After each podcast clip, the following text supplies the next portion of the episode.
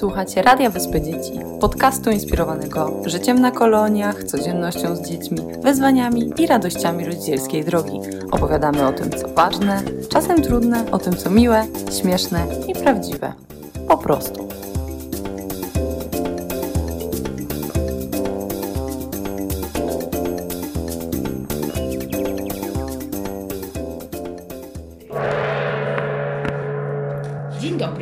Serdecznie mm, w kolejnym odcinku naszego podcastu e, Radia Wyspa Dzieci. E, Dzisiejszy odcinek, mm, w dzisiejszym odcinku gościmy e, wyjątkową osobę, pana doktora Macieja Dębskiego, fundatora i prezesa Fundacji Dbam o Mój Zasięg, wykładowcę Akademickiego Instytutu Filozofii, Socjologii i Dziennikarstwa Uniwersytetu Gdańskiego. Panie Macieju, witamy bardzo serdecznie. Witam serdecznie wszystkich słuchaczy.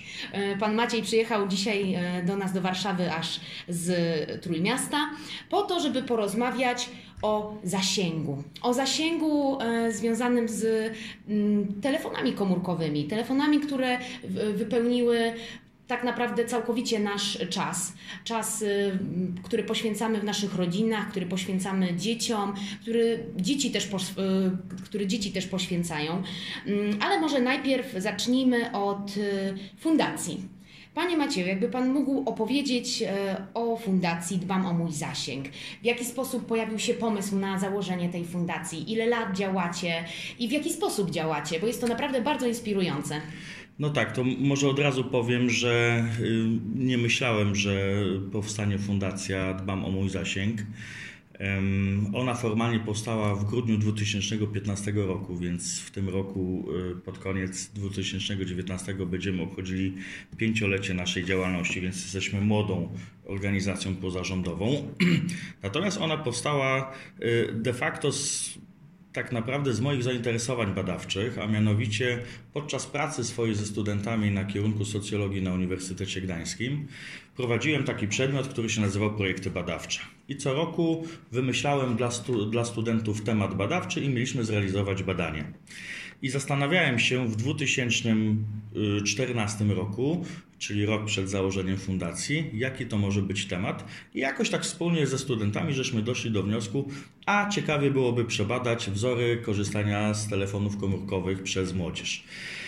Dlaczego? No bo studenci i ja widzimy, że ten telefon rzeczywiście zagarnia coraz więcej e, aspektów naszego życia, że bardzo wiele osób sami w swoich życiach widzimy, że są przywiązane do nowych technologii, że kojarzymy pewne osoby, a no tak, ten to zawsze z telefonem, a ta to ciągle w portalu społecznościowym, prawda? Widzimy, co się dzieje w restauracjach, widzimy, co się dzieje, widzieliśmy, co się dzieje, kiedy ludzie prowadzą samochody i piszą SMS-y, więc pomyśleliśmy sobie, czy nie warto byłoby się przyjrzeć zjawisku takiego używania telefonu komórkowego przez dzieci i przez młodzież w Polsce i zrobiliśmy pilotażowe badanie naukowe w Gdyni. Okazało się, że wyniki były tak zaskakujące i tak aż prosiły się o to, żeby trochę więcej podrążyć. E, Więc to, co na początku było projektem naukowym w Gdyni, rozrosło się do projektu ogólnopolskiego.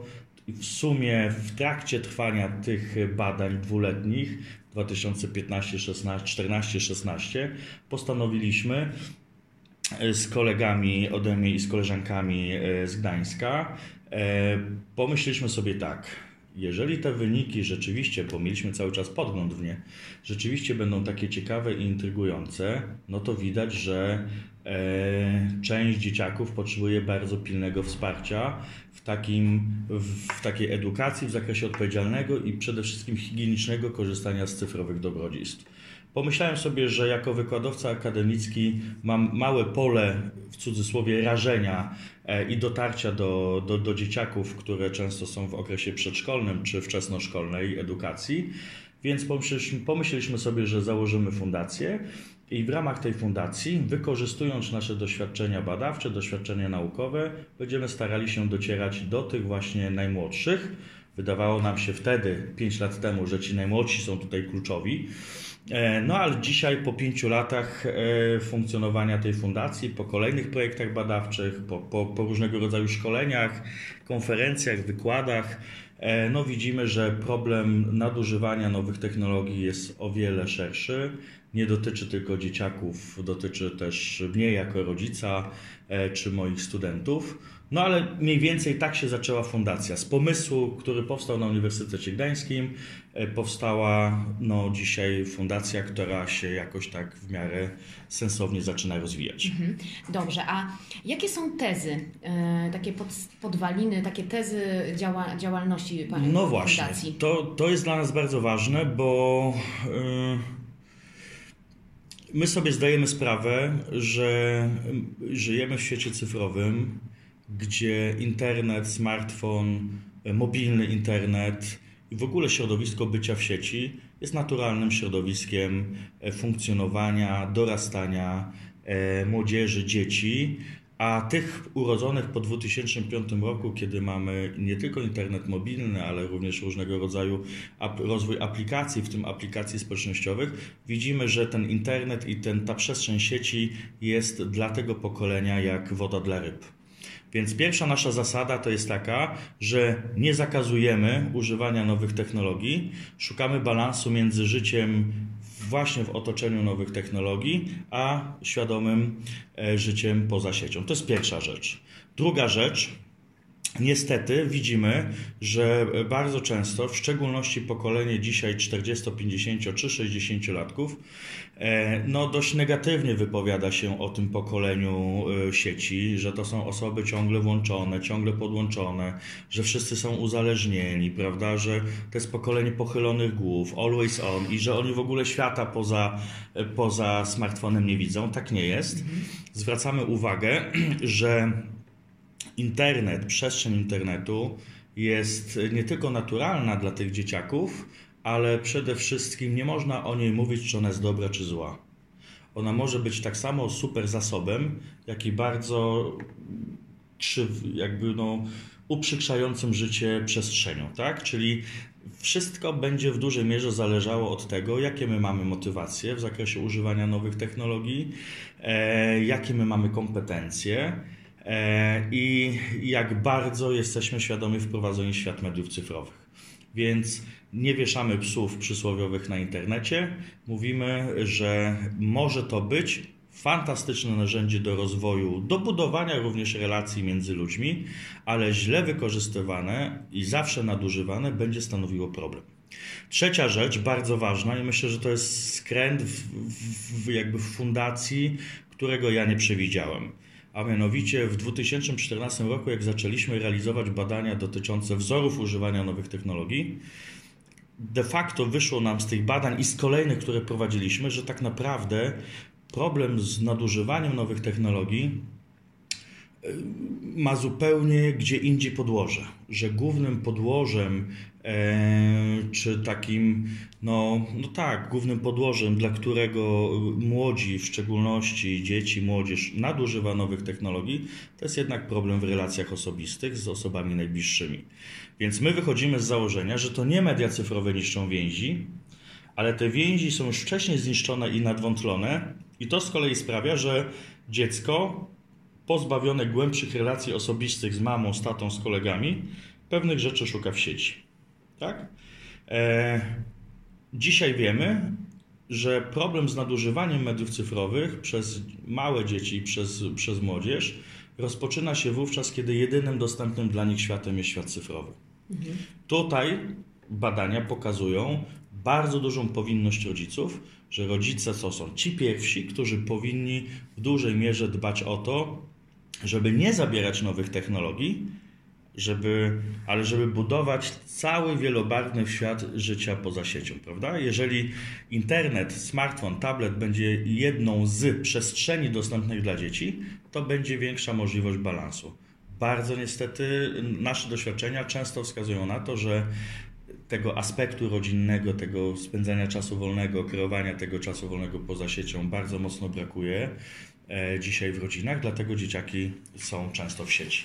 Więc, więc Raczej, jeżeli widzimy w restauracji dziecko, które, nie wiem, krzyczy i nie może się odkleić od smartfona, bo, e, bo jest tak bardzo mocno z tym smartfonem związany, że cała restauracja aż po prostu zatyka uszy, no to nie jest problem tego dziecka. To też nie jest problem z nadużywaniem nowych technologii, problem jest z relacją. Więc my dostrzegamy tą, tą wagę relacji osobistych w świecie cyfrowym. No, widzimy też bardzo mocno i też y, różnego rodzaju projekty kierujemy do najmłodszych, nawet do dzieci w przedszkoli, w przedszkolach, a nawet do rodziców, którzy uczęszczają nie wiem, na szkoły rodzenia, bo widzimy, że wzory używania nowych technologii przez dzieci, przez młodzież później, one y, w dużej mierze kształtują się w okresie przedszkolnym. E, To często mówię nauczycielom. Nauczyciele często pytają, no dobrze, no to kiedy zacząć tak naprawdę rozmowę, poważną rozmowę o nowych technologiach z młodzieżą? Ja mówię wtedy, że trzeba się cofnąć do okresu przedszkolnego, to jest właśnie 3-4 lata, kiedy dziecko jeszcze nie ma swojego smartfona, ale ma bardzo często już tablet, bardzo często już jeszcze nie jest spionizowane, ale już YouTube'a od, potrafi y, odpalić, więc dla nas w naszych założeniach ważne jest to, że staramy się docierać do jak najmłodszych z tego względu, że dziecko, które pójdzie, ma już 7-8 lat i idzie do szkoły, ono niestety bardzo często ma złe wzory używania nowych technologii. Staramy się to korygować i wpływać na to naszymi projektami już właśnie od najmłodszych. No i myślę sobie, że y, jakby kończąc ten wątek tego, co u nas w fundacji jest najważniejsze, jeżeli chodzi o te tezy, no to widzimy bardzo mocno i stawiamy nacisk na to, że kontakt w sieci jednak różni się od relacji bezpośredniej. I nawet jeśli masz dobry kontakt w sieci, bo poznałeś, poznałaś kogoś ciekawego i wiesz, że ten kontakt nie zagraża tobie, twojemu rozwojowi, wręcz przeciwnie, popycha cię do działania, nie wiem, powoduje, że jesteś bardziej kreatywny, kreatywna, nie wiem, że, że, że budujesz jakąś tą, tą, tą, ten, ten, ten kontakt w sieci. Jeżeli on jest ok, to my mówimy, jeśli masz możliwość, wyprowadź go poza sieć i buduj realną więź. Więc summa summarum fundacji szukamy balansu między świadomym używaniem nowych technologii, bezpiecznym, higienicznym, odpowiedzialnym, kreatywnym, ale z drugiej strony dla nas świadome czy jakby bycie świadomym użytko- użytkownikiem mediów cyfrowych to również świadome nieużywanie nowych technologii.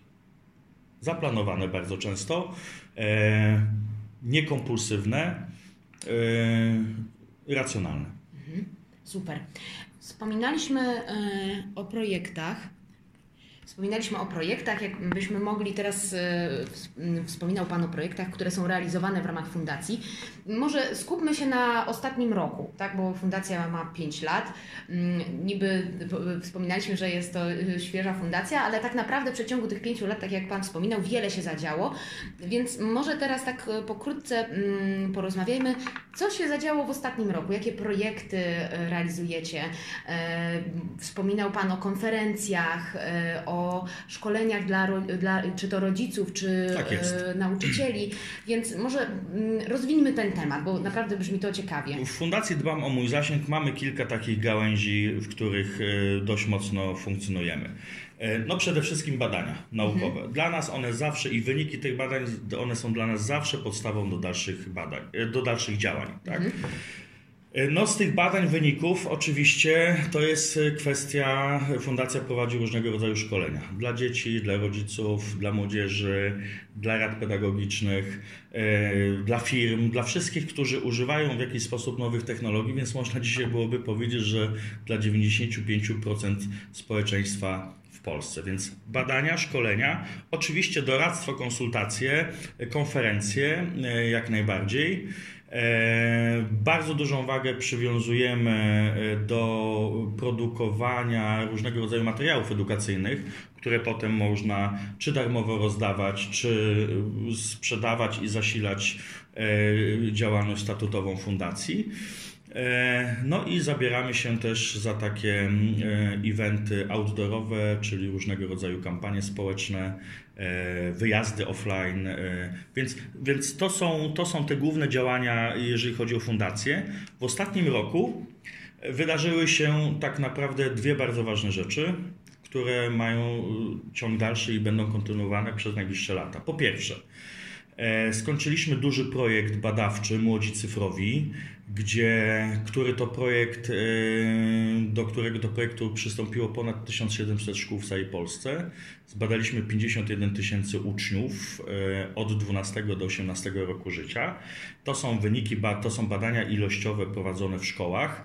E, I to były druga edycja badań pogłębiających te pierwsze, kiedy żeśmy zakładali fundację. Chcieliśmy się dowiedzieć więcej o wzorach używania nowych technologii, ale interesowały nas dodatkowo trzy wątki, a dwa wątki a mianowicie ocena relacji, jak oni się w ogóle czują w takim, czy pozostają w dobrostanie psychicznym e, z innymi i jak bardzo są zadowoleni z życia.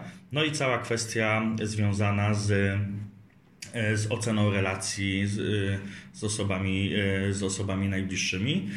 Ten projekt się formalnie zakończył. Realizujemy, opracowujemy teraz dane, realizujemy analizę statystyczną.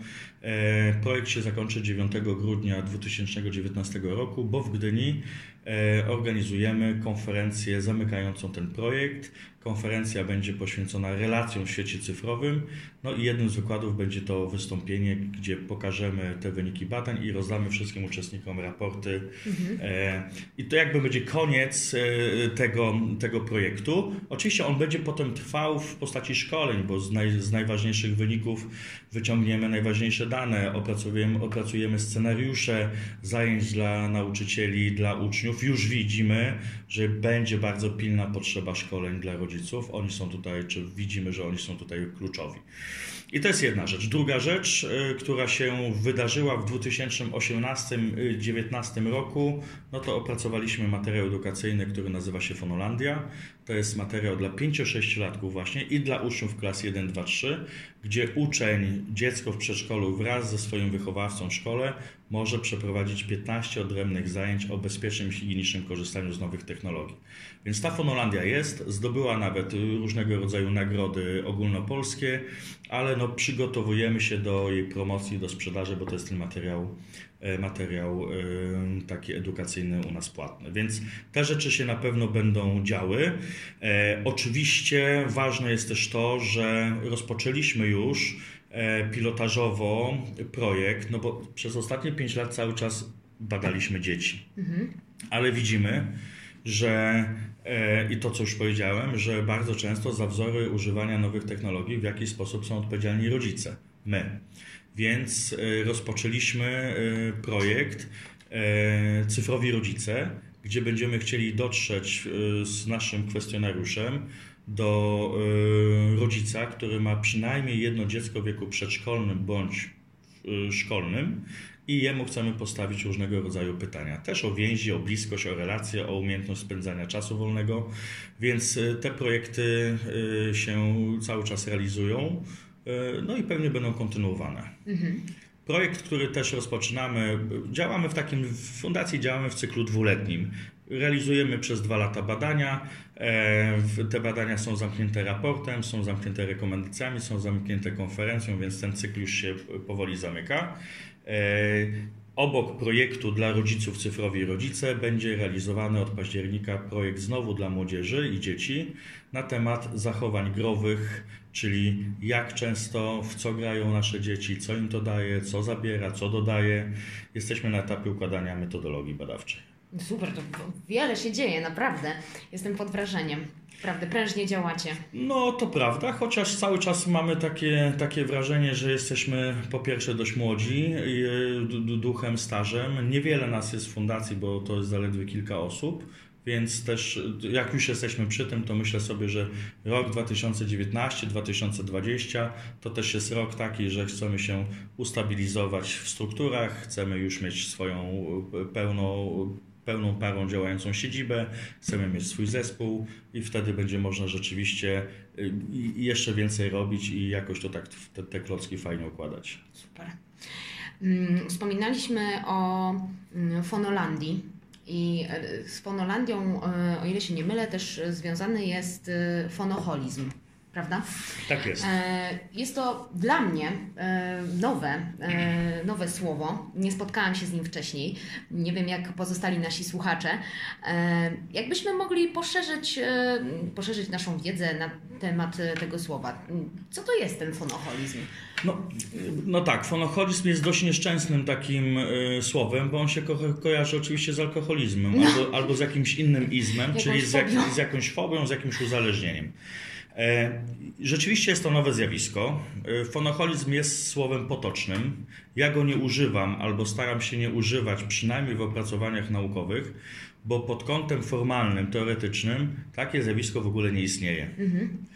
E, De facto mówimy o nałogowym i niekontrolowanym korzystaniu z telefonu komórkowego, czyli sytuacji, w której no, tych objawów jest sporo, ale generalnie w sytuacji, w której tak naprawdę budzimy się i zasypiamy i ciągle jesteśmy w tym smartfonie. Nie ma, znaczy nie ma słowa fonoholizm na żadnej międzynarodowej klasyfikacji chorób psychicznych.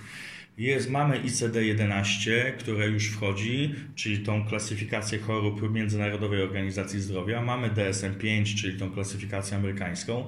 Tam nie ma żadnego fonoholizmu, żadnej nomofobii.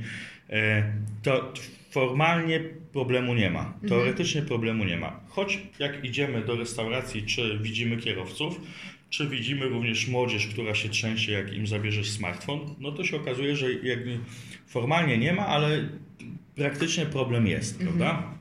Więc y, mówimy o nałogowym korzystaniu z telefonu komórkowego, mówimy o patologicznym, o problemowym używaniu, o nadużywaniu. E, No, gdybym ja napisał książkę Fonoholizm, y, to ona by w ogóle, recenzent by jej dalej nie, nie, nie, nie, nie, nie czytał, bo y, wywaliłby całą pracę na poziomie okładki, twierdząc słusznie, że czegoś takiego nie ma. Więc e, rzeczywiście nowe zjawisko, pomimo tego, że nie jest na międzynarodowych klasyfikacjach chorób psychicznych, zaczynamy się nim jako badacze zajmować.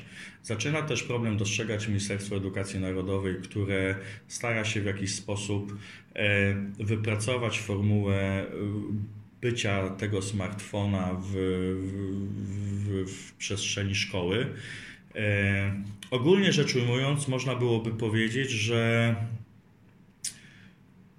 ten przysłowiowy fonoholizm, czyli sytuacja, kiedy nie możemy się oderwać ze smart- od swojego smartfona, e, jest w sumie łatwo do za, jest w sumie łatwa do zauważenia, prawda? Jeżeli taki rodzic chciałby się dowiedzieć, czy jego dziecko jest tym przysłowiowym fonoholikiem, czyli że jest uzależnione od e, telefonu komórkowego, chociaż znowu mówię, uzależnienia słowa tutaj nie możemy dopasować, no to jest kilka takich bardzo ważnych objawów, po których możemy poznać, że dziecko ma problem z nadużywaniem nowych technologii. No to jest przede wszystkim używanie kompulsywne nowych technologii, czyli używanie pod wpływem nie dającego się opanować wewnętrznie przymusu. Ja muszę grać.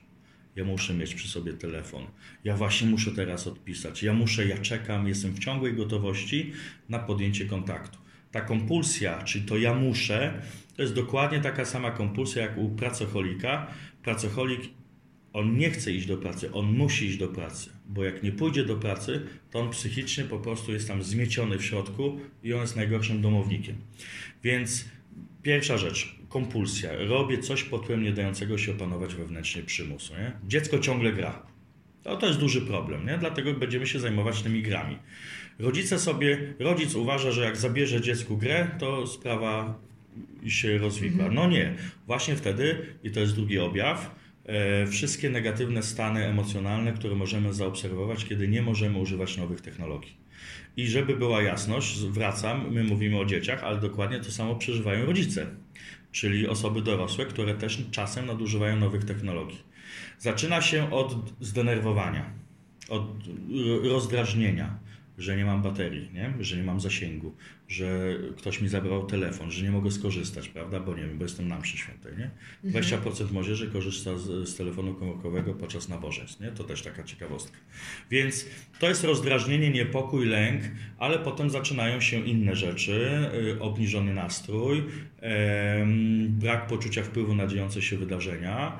E, Znam przypadki skrajne, gdzie te wszystkie objawy jeszcze są wzmacniane agresją słowną czy agresją fizyczną. Pamiętam szkolenie na targówku e, dla rodziców po zajęciach przysz, przyszła do mnie mama z tatą, mama zapłakana, co ma zrobić? Mój syn pobił mnie, bo 14-letni syn pobił mnie, bo zabrałem mu dostęp do konsoli do gry.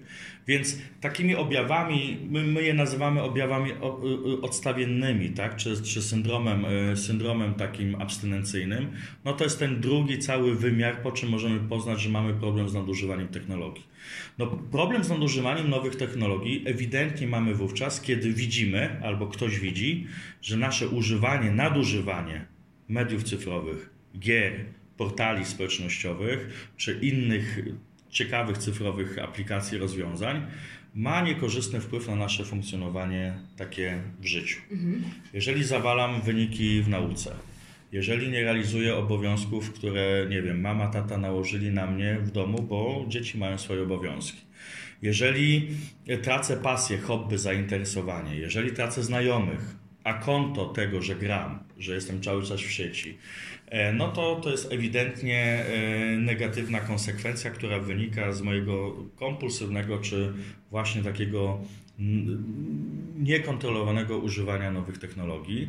No takim objawem jest, no, to fonoholizm jest często właśnie taki właśnie przyklejony do alkoholizmu, bo alkoholik też powie, że ja nie piję, prawda? Więc, yy, więc jeżeli nadużywamy nowych technologii i mamy świadomość tych negatywnych skutków, staramy się nawet wprowadzać jakieś plany naprawcze, ale mamy ciągle trudność z tą samokontrolą, no to to jest, no to, to jest kolejny objaw, y, po którym możemy poznać, że y, no, nie kontrolujemy nowych technologii. Więc to są te cztery, no jest jeszcze tolerancja, prawda? To prosta sprawa. Jeżeli, bo, bo o co chodzi? Dlaczego gramy, dlaczego nadużywamy nowych technologii, dlaczego pijemy, palimy, bierzemy narkotyki? Bo w pewnym sensie naszemu mózgowi sprawia to przyjemność. Po prostu nam jest dobrze. I przypadku słowo tolerancja, to, to oczywiście nie chodzi tutaj o żadną tolerancję społeczną, że tolerujemy, nie wiem, osoby homoseksualne czy osoby innego koloru skóry niż biały. W przypadku y, uzależnień behawioralnych czy uzależnień chemicznych jest y, z tolerancją inaczej. Jeżeli 5 lat temu wystarczyło mi dwie godziny internetu w ciągu dnia, a dzisiaj, żeby się tak samo psychicznie zadowolić, potrzebuję 6-7, to znaczy, że nastąpiła przesunięcie w tolerancji czasu. Czyli ja potrzebuję dzisiaj więcej czasu, żeby wyjść z tak fajnie zadbanym, przyjemnym mózgiem jak 5 lat temu. I to też można obserwować, prawda? Dzisiaj jest to trudniej obserwować, bo jak się pojawił internet, to on był zawsze po kablu. Mhm. W latach 90. rodzic tak. mógł powiedzieć: Moje dziecko spędza dwie godziny w internecie. A dlaczego? Bo widzę, tak, że siedzi w pokoju i korzysta z, z internetu. Dzisiaj dziecko wychodzi za drzwi, za próg i znowu jest w sieci, więc trudno to monitorować. Więc no tutaj ta kwestia mobilności, ona nam ułatwia życie, mamy dostęp praktycznie do wszystkiego od ręki, natomiast ta mobilność wiąże nas też z tymi smartfonami. Więc ten fonoholizm, który nie istnieje, on rzeczywiście w praktyce funkcjonuje, mierzymy go, też fundacji, też prowadzimy w fundacji badania po to, żeby ułożyć autorską skalę fonoholizmu, którą potem chcemy w jakiś sposób opublikować. Proszę pamiętać, że to, co teoretycznie nie istnieje, to oznacza, że praktycznie brakuje pewnych rozwiązań. Na mhm. przykład rodzic widzi, że dziecko nadużywa, nadużywa nowych technologii, idzie do szkoły, do psychologa, mówi: Proszę pana, proszę pani, jest tutaj problem z dzieckiem. Psycholog, pedagog nie wyjmie żadnego narzędzia diagnostycznego. Dlaczego? Tak bo formalnie go nie ma, tak? E, dziecko y, nie pójdzie, rodzic nie ma wsparcia, w, nie wiem, w, w, Narodowym Funduszu Zdrowia i nie będzie leczył dziecko z nadużywania nowych technologii. Dlaczego? Bo nie ma takiej refundacji, nie?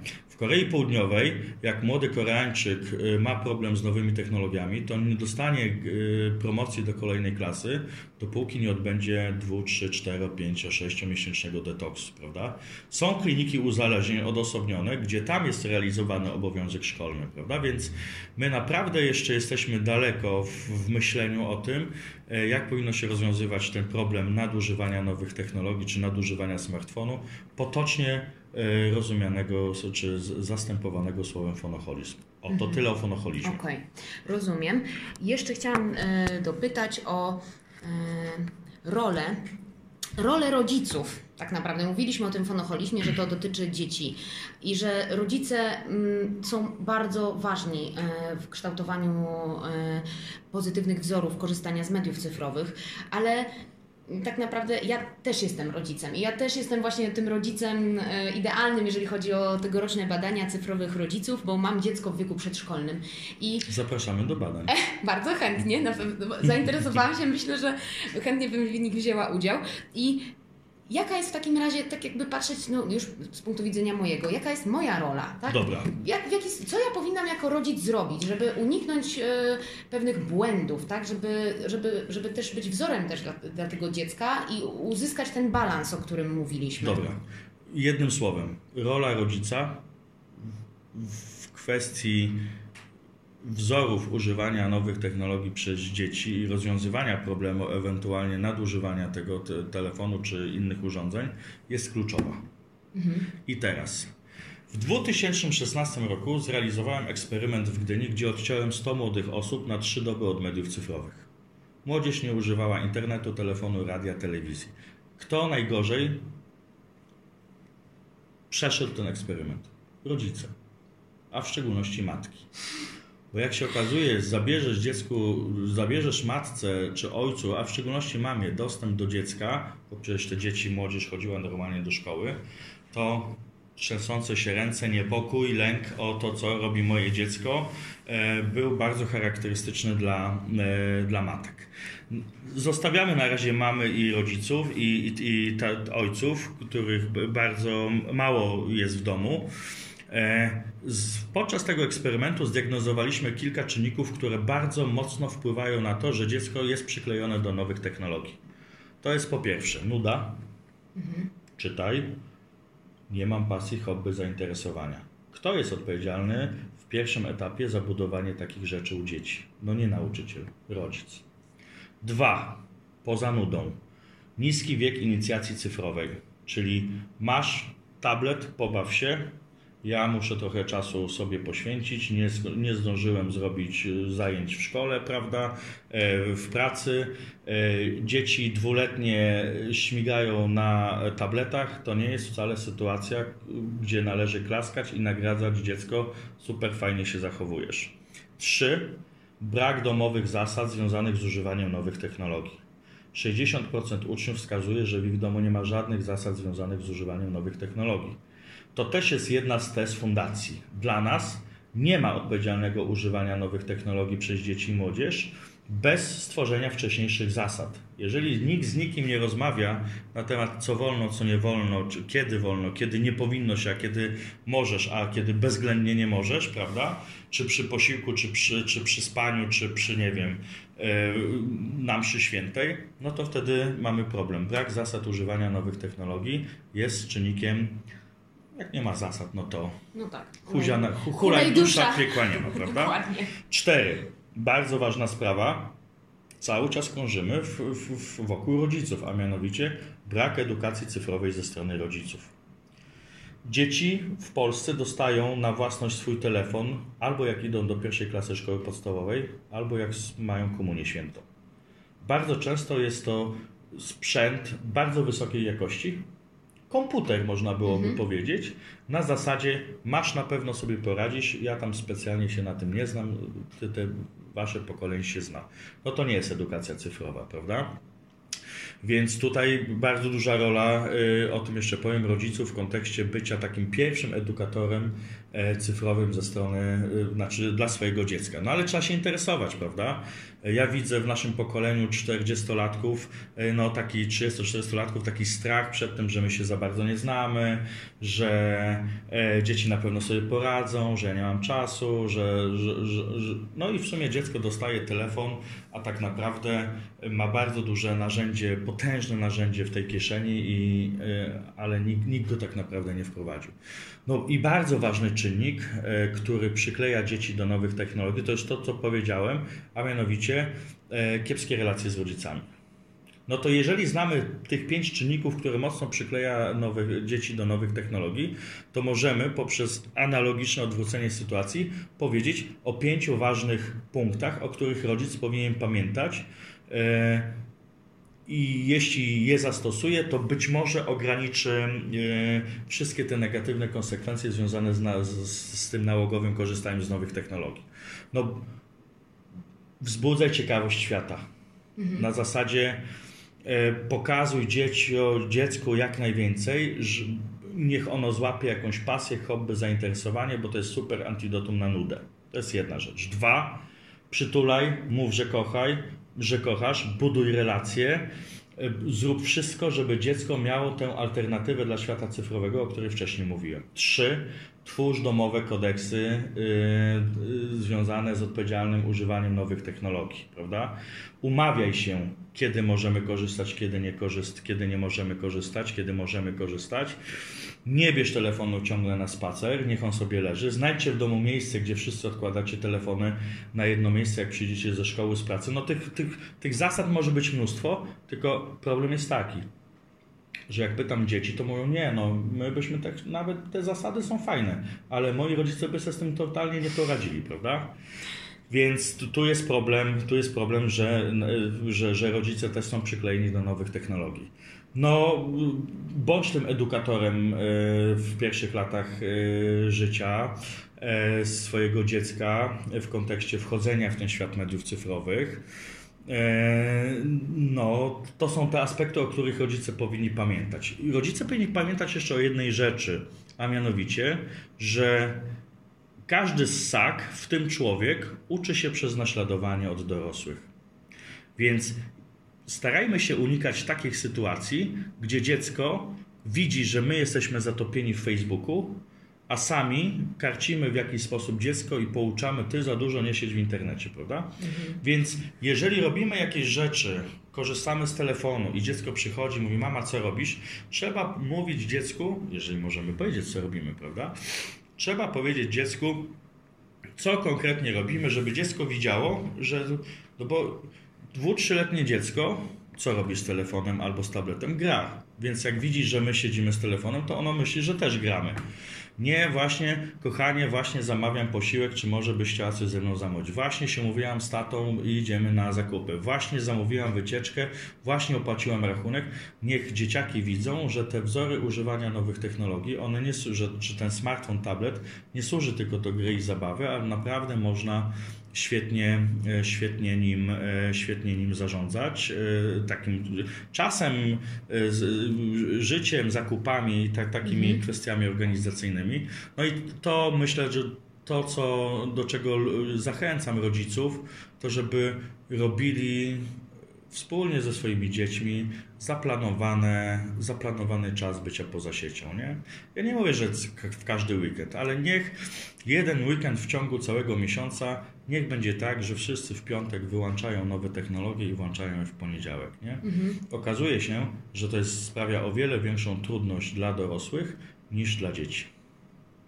Więc, więc można byłoby powiedzieć, że tak rzeczywiście po tych pięciu latach badań i, i, prowadzenia fundacji, jeżeli szkolimy uczniów, nauczycieli i rodziców, to widzimy, że ci rodzice są najbardziej kluczowi. Mhm. I oni tak naprawdę dzisiaj, polscy rodzice wymagają wsparcia, w, w mojej opinii, w dwóch najważniejszych zakresach. Po pierwsze, Rodzice powinni poznać bardziej nowe technologie, żeby nie bali się stosować nowych technologii, żeby byli na czasie mniej więcej z dzieciakami, chociaż dzieciaki mhm. i tak nam uciekną, prawda?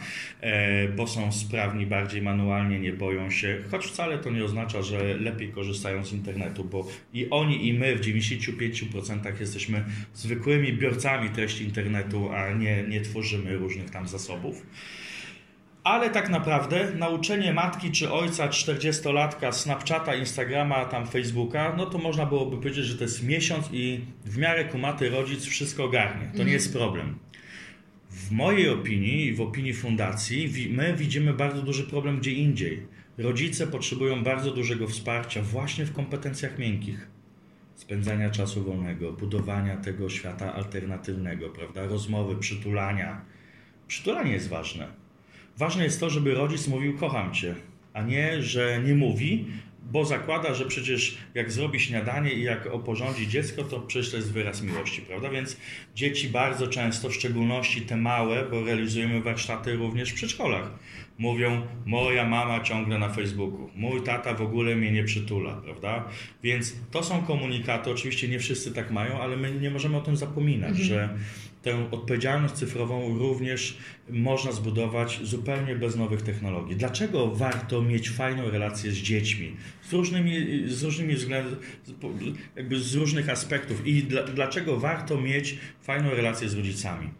Bo nawet jeżeli moje dziecko popełni błąd w sieci, na przykład rozbierze się, mhm. problem sextingu, cały duży problem, to jeżeli będzie miało dobrą relację ze mną, to jest duże prawdopodobieństwo, choć niepewność, że przyjdzie i powie, wiesz co, tata, mama, zrobiłam błąd, nie? A co zrobiłaś? No rozebrałam się, nie? Więc mamy taką możliwość. Jeżeli mamy dobrą relację z dziećmi, mamy możliwość My zanotujemy to, że dziecko opuszcza zajęcia, my zanotujemy to, że dziecko zaczyna się izolować, my, my zobaczymy to, że dziecko traci pasję, hobby, zainteresowanie. Czyli wymieniam trzy rzeczy, które na przykład są związane z nadużywaniem nowych technologii. Bardzo często do pedagoga przychodzą rodzice, że coś się z tym dzieckiem dzieje. Pedagog, psycholog zadaje jedno pytanie: co pana dziecko lubi, czy pani dziecko lubi robić w czasie wolnym? No, nie wiem. No to już jesteśmy w domu. Jeżeli rodzic nie wie, co dziecko lubi robić w czasie wolnym, to tak naprawdę w mojej opinii nie ma tam za bardzo tych relacji dobrze poukładanych. Więc ta odpowiedzialność jest kluczowa, mhm. E, natomiast rodzic musi być świadomy, że fonoholizm w cudzysłowie to nie jest domena tylko dzieci i młodzieży, że tak samo on może być w to uwikłany i niestety e, no tutaj czeka nas duża praca z rodzicami w kontekście takich budowania kompetencji, zwykłych kompetencji miękkich, jakie rodzic powinien posiadać. Dobrze no, duże wyzwanie przed nami, przede mną jako Na rodzicem, lata. ale myślę, że e, z biegiem, e, jeżeli będziemy o tym rozmawiać, mówić i słuchać, to jesteśmy na dobrej drodze. I a propos tej drogi i e, też różnych pomysłów, my jako organizatorzy kolonii wyjazdowych dla dzieci mm, chcemy w przyszłym roku wprowadzić e, taką zasadę, że dzieci nie zabierają na tygodniowy wyjazd tele, ze sobą telefonów komórkowych. I co Pan o tym sądzi? Czy jest to możliwe, realne? Jest to trochę, można powiedzieć, właśnie to odcięcie trochę, znaczy kontakt z dzieckiem będzie, bo będzie przez opiekuna, który jest cały czas na miejscu z dziećmi, nawet przez trzech opiekunów i kierownika wypoczynku, ale jednak tego bezpośredniego kontaktu z dzieckiem e, nie będzie. Zwłaszcza, że na koloniach teraz coraz częściej się zdarza, że załóżmy 10% kolonistów telefonu nie ma, a 90% ma. Więc y, w jaki sposób do, rodzic ma podejść do takiego tematu, kiedy na wyjeździe, na kolonii, na kolonii tego telefonu nie ma i czy to jest, y, według nas to jest pójście w dobrym kierunku, ale Jaki jest Pan Znaczy, to dobry kierunek, ale trzeba uważać, żeby nie wylać tego przysłowiowego dziecka z kąpielą.